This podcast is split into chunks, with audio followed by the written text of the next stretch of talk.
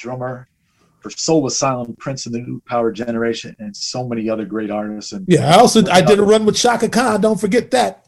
I know, yeah, Chaka Khan. You know, I never saw you on tour with Chaka Khan, but it, you you were with her for a couple years, right? I, I uh, yes, um, I would. I think it, it might have been more like a year and a half or so. Um, okay. And when I left, it was because I, I I got an offer to go on tour with Maxwell. That's right. Yeah. And um, and were you before or after Rocky Bryant? Uh, not sure. Rocky playing with playing with Chaka? No, for Maxwell. Oh, I um, I think I was before Rocky. Okay. I, I was on the uh, the Embrya tour. It was like 2000, oh, okay. and um, Fortunate was a huge hit. We did 40 right. sold out shows. Nine of them were at uh, Constitution Hall, Constitution Hall in uh, DC. A nine night run. Wow. And just women throwing panties and flowers all night. They love this dude, you know, and he was so gracious and such a nice guy. And, uh, right. you know, we got to know each other a little bit. Actually, um, while we were in rehearsal for that tour, we were out in LA at, um, uh, what's the name of the place? Center Staging. And um, one night, him and his woman uh, were going to see uh, uh, the Blair Witch Project. Oh, yeah, right. And uh, he was like, hey, money, you want to come see Blair Witch with us? I said, yeah, man, I'll go. So they right. found some theater, in, you know, in, in LA and uh, got our seats kind of blocked off. It was just me, Alan Leeds, Maxwell, and and his his lady friend. And okay. And we waited for the lights to kind of go to half, and uh, we kind of went through like the the the side exit, came in the exit, and right. got our seats you know, and I ended up sitting right next to Maxwell. I think Alan was on the other side of me, and his woman was on the other side. So we were sitting together. And right. so, you know, like a couple of sissies, a couple of things happened at a movie. Oh, we both kind of got, got freaked out at the same time. Holding on to each other. Yeah, we looked at each other and started cracking up. You know, he, oh. he was all right with me, man. Uh, Maxwell was really, really kind. I, I, really love that dude. He he was uh so gracious and, and, why, why and, do you think, um, you know, Maxwell, D'Angelo are so sparse in putting releases, and then on the other extreme, Prince, he could have put out an album a week. What do you think is the difference for someone? Uh, They're all great well, artists, but. Uh, here's the thing you have to remember about Prince, and I've been saying this a lot lately. You're talking about somebody who, uh, you know, at several times in their career went in the studio by themselves and walked out with a hit. Well, yeah, right. You know, uh, everybody can't do that. Prince could engineer for himself. Prince could mic instruments by him. He knew what he was doing. He uh, all those years he spent uh, working at Chris Moon's studio.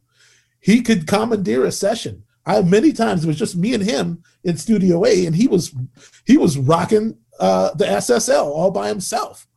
Wow. You know, it's what you that's what people don't understand is that you're talking about somebody who had complete artistic control like he could do it all he didn't need nobody right. Uh, except god and and ambition right. really you know so yeah. it's i don't know if maxwell plays any instruments at all you know uh i i think that um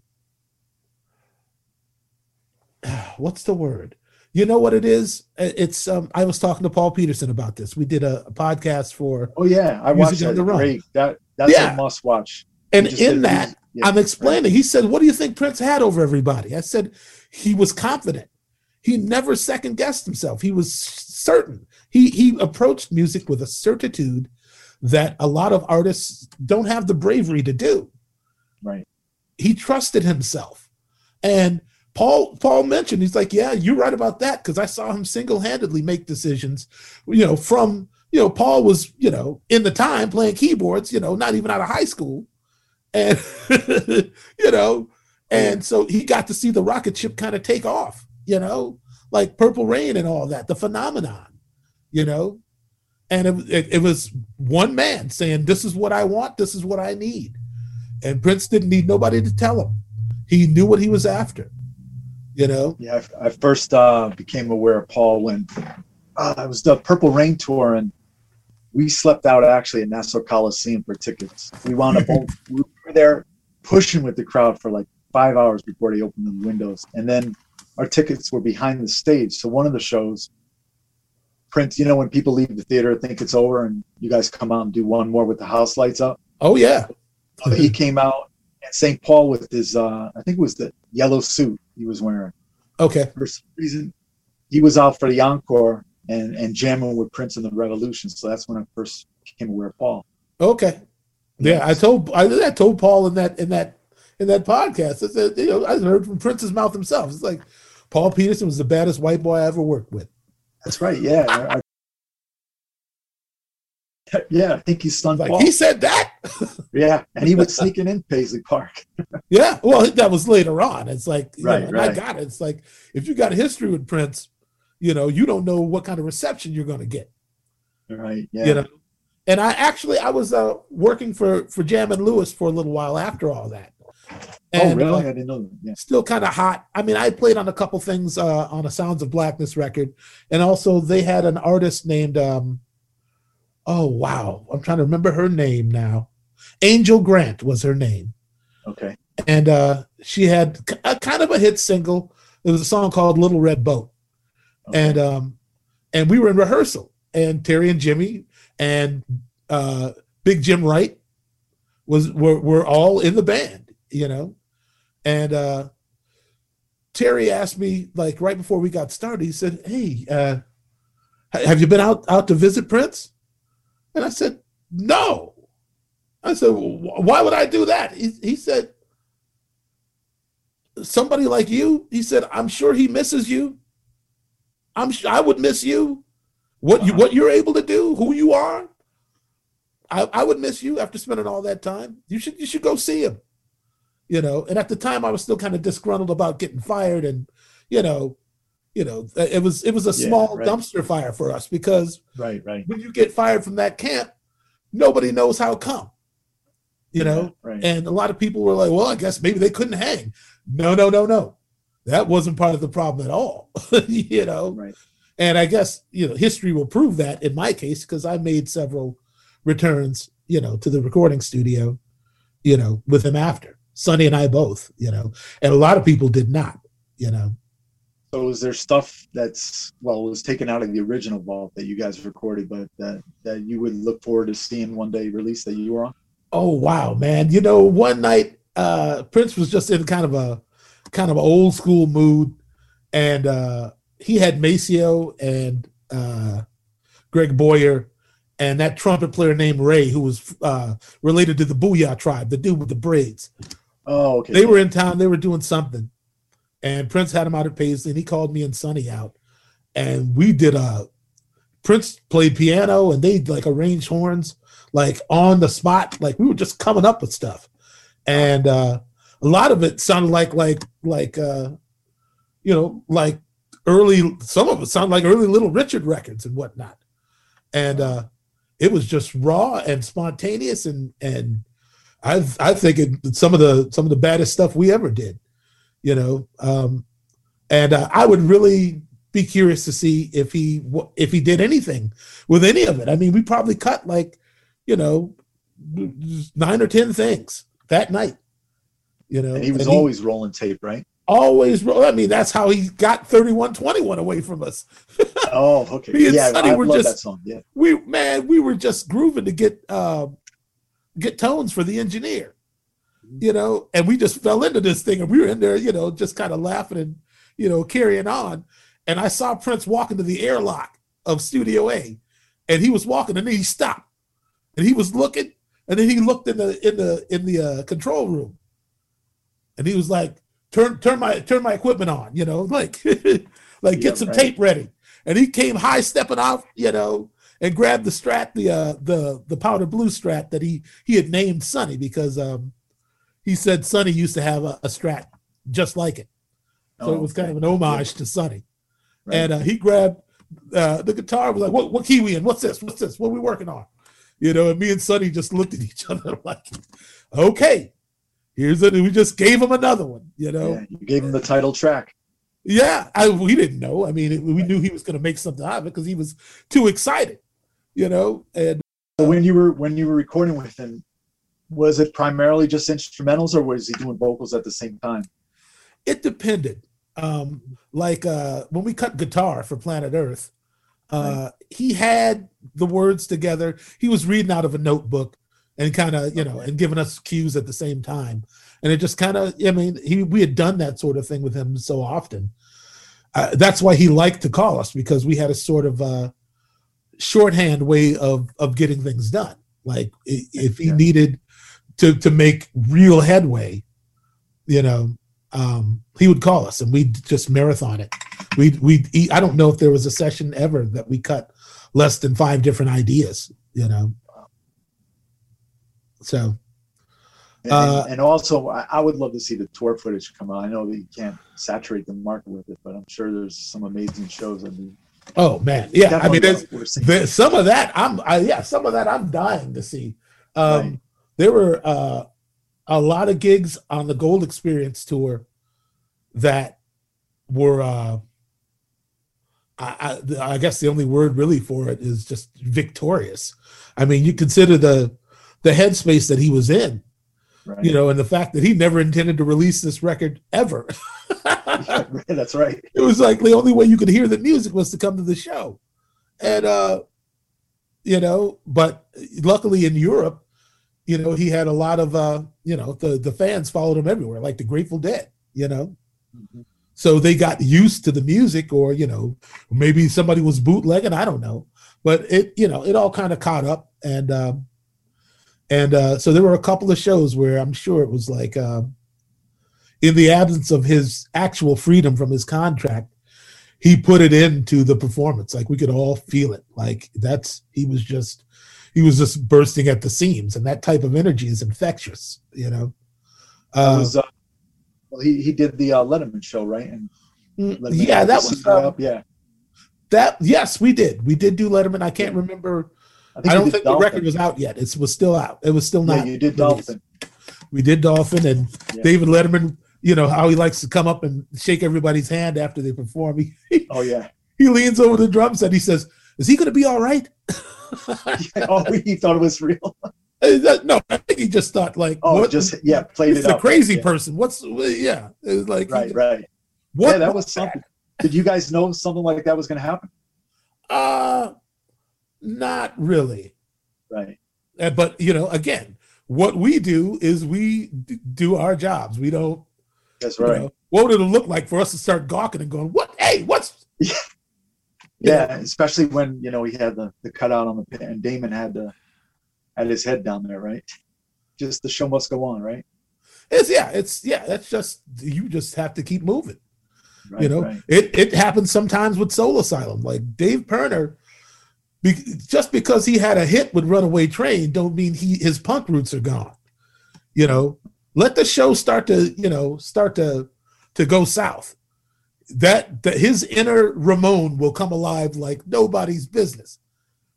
I, I mean, I've seen him just you know just go straight you know just guitar into amplifier, just you know just it, it happens. Sometimes it happens, and he's not proud about it. But I'm like, well, that's just part of the gig. It's just part of the aesthetic, you know. So the next the next record's going to be like 20 minutes long with 10 songs on, like the Ramones. Two minute songs. no, I just mean no. I, I, just like he has. Oh, I know, I know. I just yeah, it just yeah, it's, he's it's that rage is still in him, which is why he's you know still doing what he's doing. If you yeah. quiet the rage, what is your raison d'etre? Right, right. What is your reason to be, Joe Kelly? You have to have the rage, and you know, in all honesty, the last. I feel funny about talking about this, but I'm going to say it because the last session I did with Prince, mm-hmm. uh, as I was leaving, he walked up to give me a copy of Hit and Run Volume Two. He's like, "You're on this, by the way." Like I, you know, I recycled one of your one of your drum tracks uh, on here, and I guess it was for Groovy Potential. Okay. And uh, but I was looking at his face, and something didn't look right. Like right. I don't want to say I saw something coming, but I, it just I was looking in the face of a person who was changing. Yeah. And I really couldn't figure that out at the time. But I, I it's like it was a different look than he used to have when he was just working himself to death. It was Right, just right. something. And he was a little indecisive about what he wanted during the session. And that almost never really happened, you know. Like I really feel like I, I mean a a friend told me somewhat in confidence that um apparently he had had a conversation with uh with his sister with Tyka at some point. This is what I heard Mhm. you know, where he was basically saying, like, I really think my work here is done. Like, I don't think there's anything left for me to do here. You know, Right. right. Yeah. like, I mean, he was a a a, an, a, a super aware person. To, I mean, I wouldn't put it past him to understand his own mortality. You know, Yeah. like- I, he, he was really in tune with something.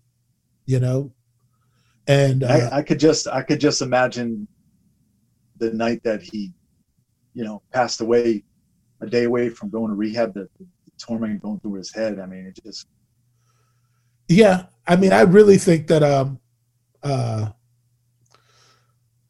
it, it's it, it's the way he died is just about the saddest thing I ever heard. yeah.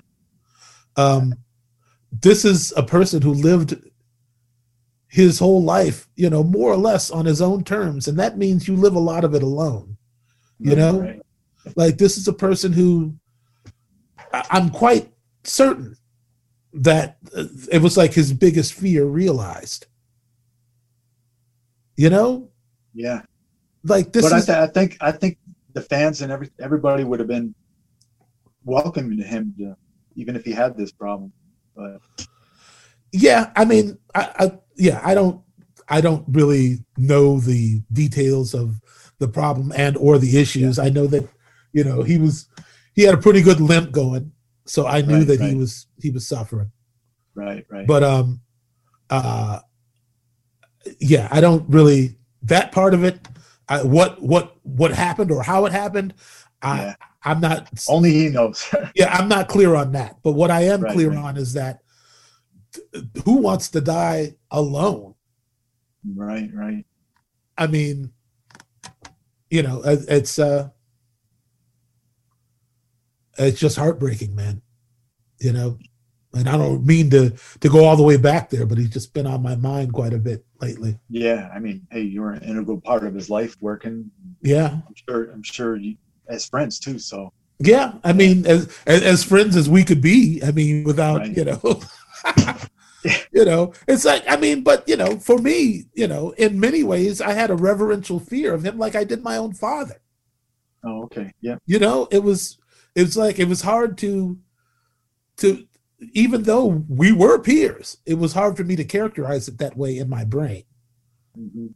because he he he gave so much. He he poured a, a, a lot of information and care in into my upbringing musically. You know, he taught me a lot, and uh, so it's that sort of thing where it's like when somebody sows into your life that way, when they take the time, when they you know, because I was 19, he doesn't he couldn't possibly know what kind of trouble I could I could have caused later on, and luckily, you know, I was a good boy.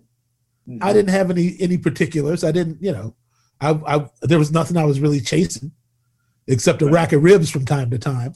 But you know, so so you know, he met me at the time that he met me. He was meeting somebody who was pure pure of heart, and Right. and and motivated, and and ambitious. I wanted to be the best uh, I could be, and whatever he saw confirmed that.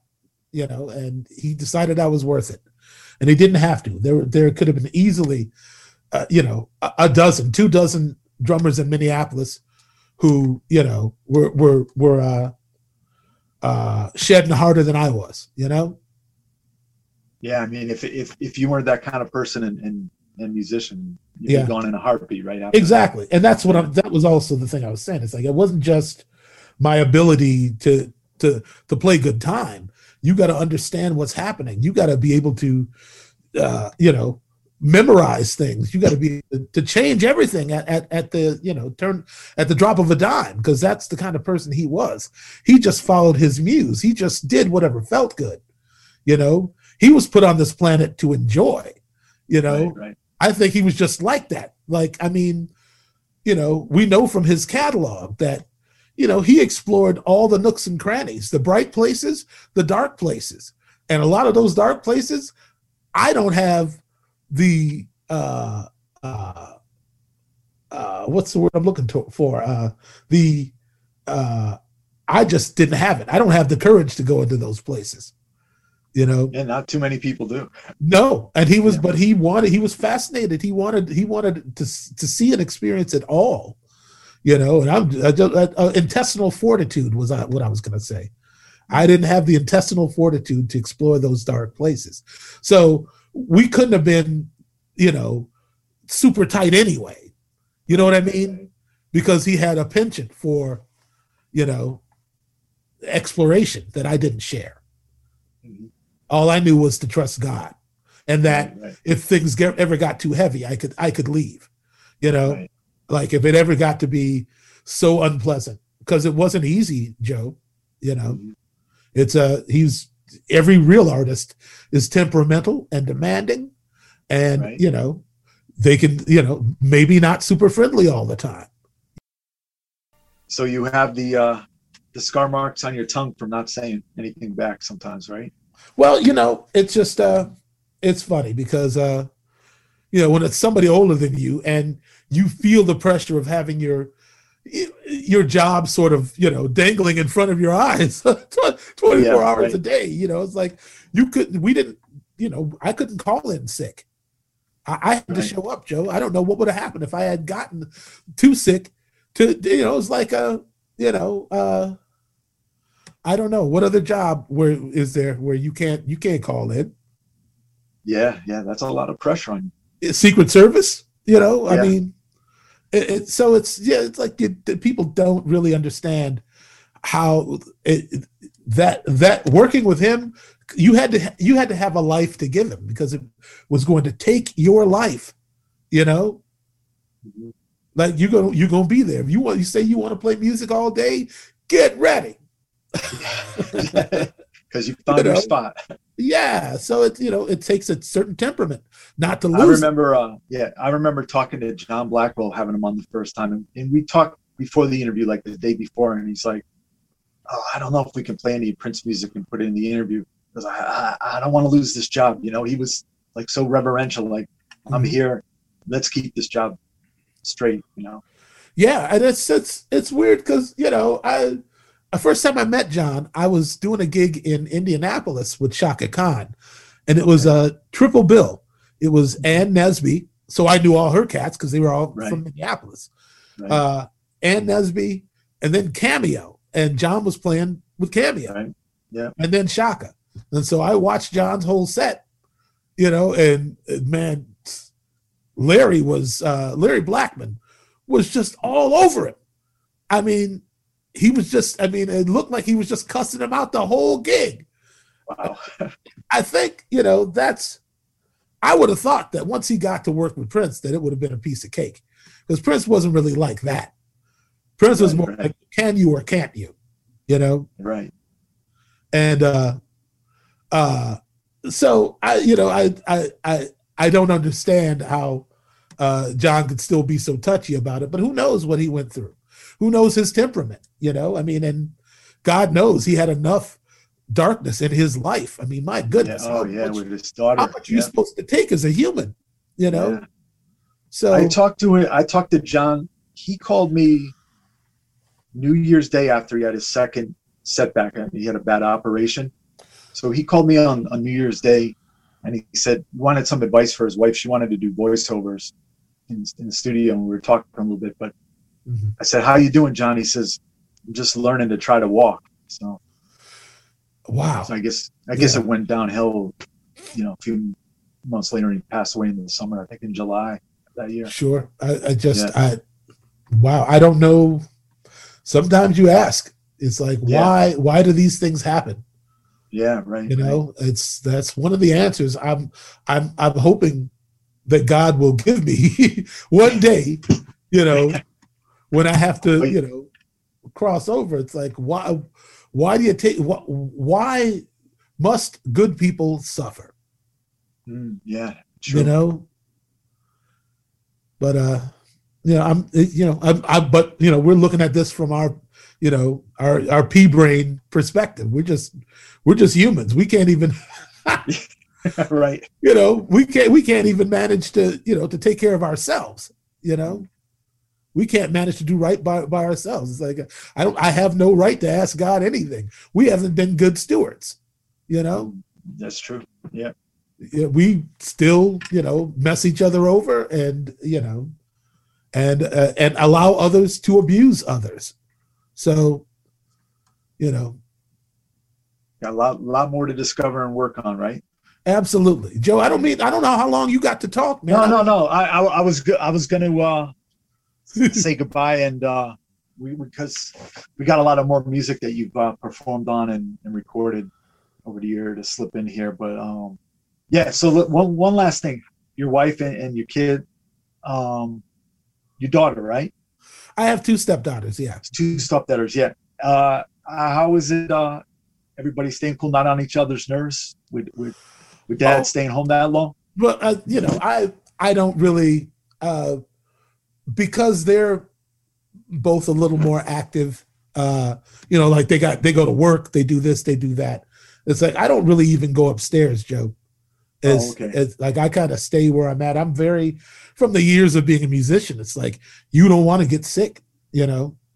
Oh i got you. You know and and uh and i don't want to get sick and yeah. none of us have been vaccinated yet you know I mean, aside from the myriad of issues that come with just being in a house that is overwrought with uh um uh what's the word I'm looking for? Not testosterone, the opposite.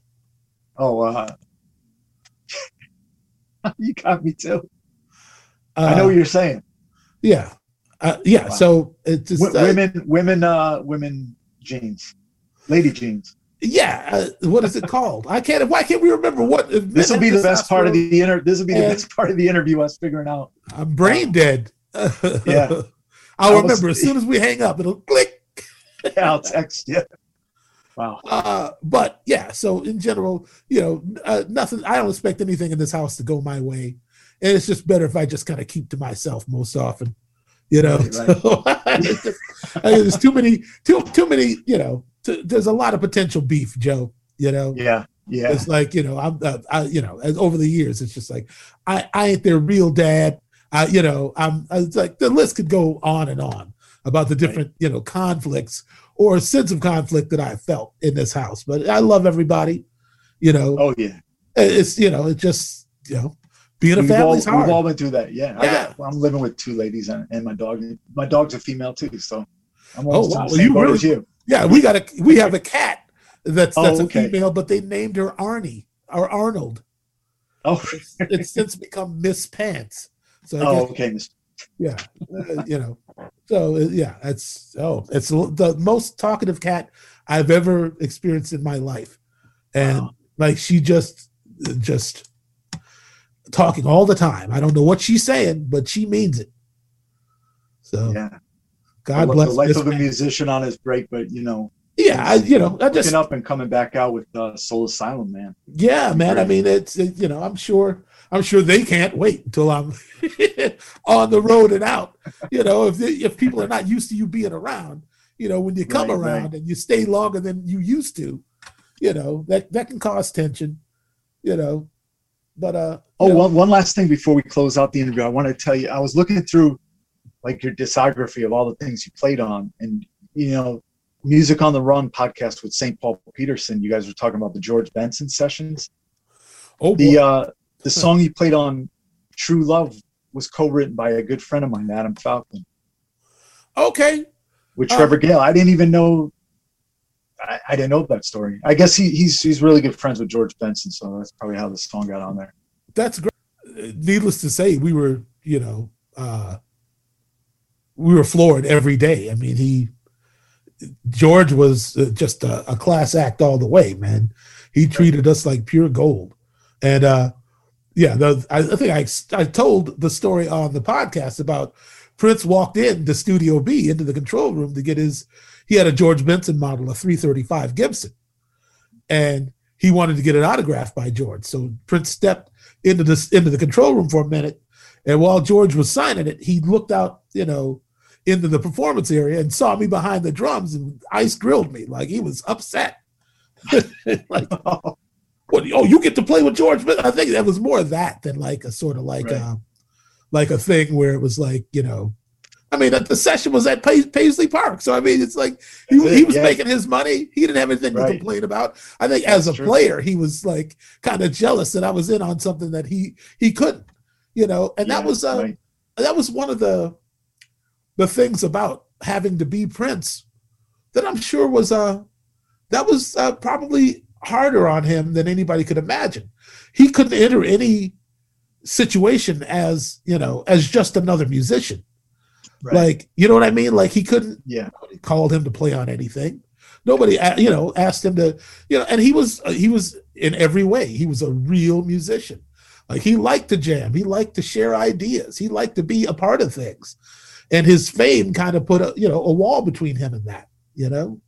Which is why he liked coming down to down to bunkers and sitting in with us because he could just sit in the corner you know where almost nobody could see him you know and just play rhythm. He never wanted to solo. He never wanted to nothing. He didn't grab the microphone. He just wanted to funk a little bit you know get get you know have a funky good time you know and and yuck it up with me and sonny a little bit you know? So it, it, i think that was freeing for him to have that available to him because uh, in most other uh, situations i'm sure.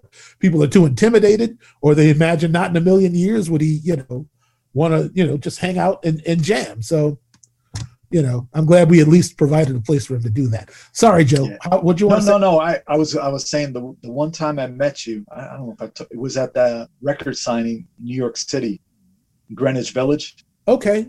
You guys were at tower records you guys did that thing in new york city. Oh boy yeah, with Mayte and um, you know uh, Nona Gaye and everything. Oh, so that was later on, like in 94, 95 Yeah, yeah. You guys did the Today Show, and then you head head down there, and then. oh, that's right. I remember that yeah. day. Yeah. We didn't perform at Tower, did we? No, no. It was just um, okay. signing, and you know, and and I had the MPG, the first the the debut issue. I had it signed on everybody's autograph on there. So. Oh, all right. That's a treasured thing. Right on, man. Yeah, I, yeah. I uh, you guys didn't do too many of those. No, we didn't. He didn't really enjoy it, and uh, yeah. so you know, and yeah. nobody would be, you know, very few people would be interested if if he didn't show up. So, as I was walking in, somebody goes, "Hey, can you give this cassette tape to him?" I was like, "No." Oh uh, yeah, what are you kidding? Yeah, I mean, he would have just he would have handed it. He may have not picked it, picked it up, or he probably right, would have right. handed it to a security to get rid of it. Or yeah, exactly. you know what? Uh, but he might have listened too. You know, it's it's hard to say, man. I, yeah. We were in in the UK for uh, about a month when we were doing uh, the Gold Experience tour. We were staying at a hotel in London that was kind of our hub. Um, and Stevie Wonder was staying there with his band at the time. They were he was uh, doing a promotional tour for uh, what record would it have been? Maybe Conversation Peace or or uh or the one after. I can't remember. But okay. so I you know I got to meet Nate Watts, you know, who played bass with Stevie longer than anybody. Oh, and yeah, uh, yeah. you know, we had lunch together and compared notes like okay, what well, you know, I know Stevie has no conception of night or day, you know, does that mean that you guys have to record like you know you have to be available around the yeah around the clock. Not much different than you are brazil. I said you're exactly right. You know right, right. whenever prince feels you know the, the, the whenever the mood hits him we got to stop whatever we're doing and and go. So you know we you know that was that was a a, a good time with nate. I, I i got to hear his stories. He got to hear mine. And uh but what i was going to say was that Terence Trent D'Arby was staying at the same hotel. Oh, okay. and yep. he was staying just a couple of uh, just a couple of uh doors down from me, and uh-huh. I was leaving my room one time, and he was standing out in the hallway with the hotel robe on and like the uh the the the the hair cap, the shower cap, right, and and the um and, and the the hotel slippers on, and uh he was waiting for the masseuse to to come up. Okay. And I don't know if he wanted to like first, you know, he didn't want her just barging in. He, you know, I don't, I didn't really know him that well. Right. Uh, I, I never got to, but um, uh, he he uh he's standing out there, and I'm like, oh hey Terence, how's it going, man? And he recognized me from working with Prince, and I recognized him because he's Terence Trent D'Arby. Uh, mm-hmm. And I said, "What are you doing in town?" Oh, I got this new record coming out. I'm I'm doing a couple of shows. Uh, I think he was doing Top of the Pops, Tops of the Pops, or whatever it is. Right. Top of the Pops, I think it is. Top of the Pops, yeah. yeah. And uh, I was like, "Oh, really? Oh, you got a record coming out?" he's like, "Yeah." He hold on, man. And he went in his room and he came back out with a cassette. Uh-huh. Here, here's a you know, here's a copy of it. You know, uh, you know, I hope you like it.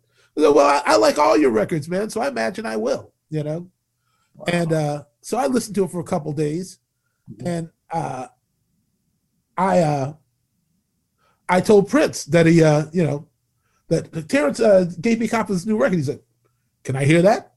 like, like, sure, I'll, I'll bring the cassette. And I, I brought it and I, I gave it to him. And he, he brought it back uh, the next day. He's like, yeah, I don't hear no hits. He's like, he, he can still he can still blow though. He can still sing. Right, right. Yeah. I'm like, yeah, all right. You know, so that's what Prince thought of Vibrator. He didn't hear any hits. yeah. well, you know, it's funny. I, it just jogged my memory that um, two or three times Prince requested copies. This is before you know MP3s and you can load stuff of my radio show. So uh-huh. I sent him up, uh, you know, up to Paisley Park like three cassette tapes of the show and whatever. It was like Prince specials. And I got an email back from Paisley Park, and it just says I was listening to the show, and the pitch on, I think it was one of the Camille songs, like Erotic City. The voice was just a little off, right? And I'm listening on the playback. I'm like, off. It doesn't sound anything like. But he wrote the music, so wow. You know, so yeah, he. You know, what was your was source? Inter- What's that? What What did you use to source the song? Was it um? No, like, no, it was the actual. It was the actual record, but I think the recording maybe in the cassette recorder in the studio at the radio station. Oh, maybe it was might have been recording at a little off speed, and he he yeah. wrote back, "Oh, the pitch was a little off," you know. Yeah. Okay. I was like, okay. And I asked the guy who was a guest on the show, "Did you think it was up?" He goes, "No," but well, he wouldn't know. Prince, it was his music. I, I was. I'll just say this because uh, a friend of mine uh, was texting me the other day. His name is Icky James. Icky James was texting me, talking about you know he's like, why don't they just let Prince's music alone? Like, wh- every time I look up, some hoorah is covering a Prince song. Prince didn't like for his music to be uh, covered in the first place. He didn't care for that, you know. And not only that, and I it, I and I texted him back saying, not only that, he went through uh, painstaking processes to make his music hard to cover. Like he would stack the keyboards in a certain kind of way. He would, you know, he would, you know, detune things. He would, you know, do things with tape that nobody was trying. Mm-hmm. Um, wow. You know, he would. I, I, it's you know he would he would hide things. You know, on Alphabet Alphabet Street, we didn't know until we opened the multi to get sent to harvest samples one day. There's three bass tracks on it. Oh wow! There's three basses going the whole time, and he's got it mixed in a way where it sounds continuous, like it's just one bass track, and it's like it's very active, and, right, and yeah. there's a lot to play. It's like who anybody who's gonna there go certain intersections of that recording. It's like there's two different things happening on bass, and it's like, well, who's gonna be able to do that? Yeah, right. you know, that's pretty like slick that. to do that. Yeah, yeah. He stacked the, the the the, he did that his whole career. He stacked the OB the Oberheim patches in a way that nobody could program. I mean, it's you know. That's great. So he would, yeah, he would always cloak his music. He didn't want anybody touching his stuff, you know. Mm-hmm. But uh, so it's it's funny because there's recently there's been a lot of like I, I think it was just on Facebook. A lot of people, some people we like, just you know, right, right. covering Prince, and it's just like ah, let him live or let him let him be at peace. Let just right. let him alone. You know. Well, yeah. I mean, we're going to be long gone, and you guys are going to be discussed with uh, with other generations. So well, yeah, I mean, definitely, the, music is yeah, it's definitely going to live on. Oh yeah. Know, thanks to people like uh, actually, I recently uh, had a Zoom call with uh, Mike Howe, who was oh okay yeah He's yeah in charge of the stuff right yeah the, the, man in charge yeah and he was no let, us push on this you you have your own your own thing on YouTube right uh my own thing no, you, you do a podcast on YouTube sometimes, right? I, I was for for a while, but I, uh, you know, okay. it just uh, I had to get back to what I know. I mean, we're living oh, okay. in in trying and troubled times, uh, Joe Kelly, and you know, I, I I did what I could to try to, you know, uh, inform people, educate people right. a little bit, but you know, it's um, you know, we can sit back and talk about legislation and changing laws and making things more equal for everybody but um, uh, the, the reality is that you can't legislate, uh, you know, love or concern. You can't you can't change a person's heart with legislation. The the, the history of this country has proven that. I mean, uh, the Emancipation Proclamation may have legally stopped, you know, slavery, but there were slaves still around uh, uh, in the year 1950. My grandfather was a slave. so, you know, you can you can you can affect the system. You know, and I guess that's what the the whole discourse uh, gave me was that you know people have to make up their minds for themselves, and not only that, most of these issues are white people issues. It, it ain't us. We didn't start it. We're not. We don't. We don't perpetuate it. So it's going to take white people you know, waking up white people yeah. before, you know, the real strides are going to happen. That's, that's and so that's just true. how I feel about it, you yeah. know. And I didn't mean to turn this into a little. No, no. Hey, I, I, apologize. I cut you right off about your talk with Mike Howe. So that's okay. We, I mean, we can wrap up on that.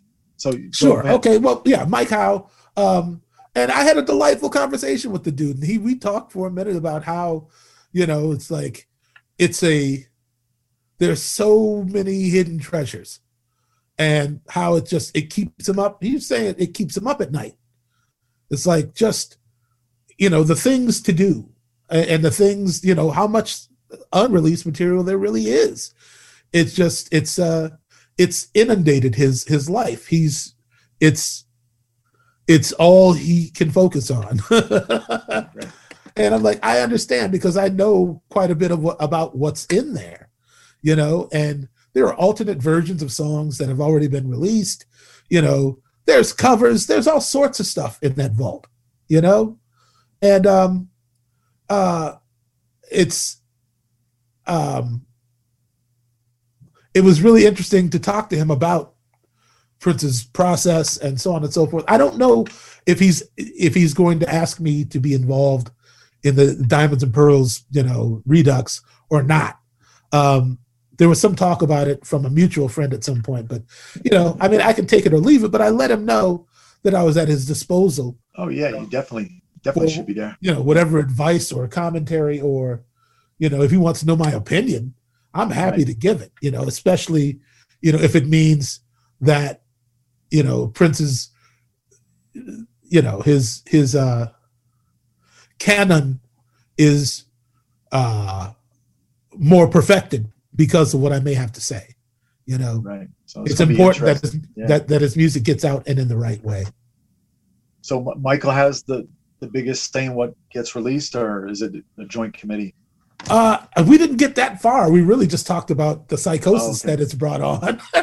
right, right. And you know, and uh, you know, uh, so you know, and I so I'm like, I feel for you, man. I mean, you need to talk about any of this. You know, you you you need me for something, just just call. So, right, right. you know, I mean, that's a daunting task. I wouldn't want to be in his position. You know. Yeah, yeah. I mean, you just punch into the internet, you're going to hear yes, no. You're going to hear it. You know, everybody's yeah. got a, a view on things. Yeah, now, yeah. That's the other thing is to, to sustain the uh the scrutiny. Yeah, to, to deal with right. it.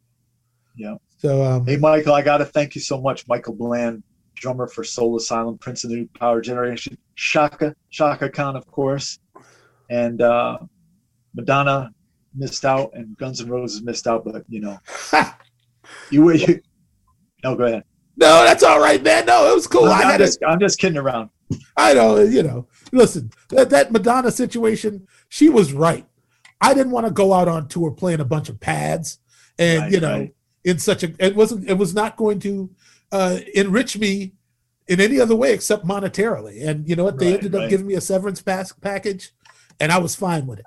So she yeah, took care of business. You say that. I, I got love for Madonna. She she did right, Right, by me. I'm cool. We're cool. right.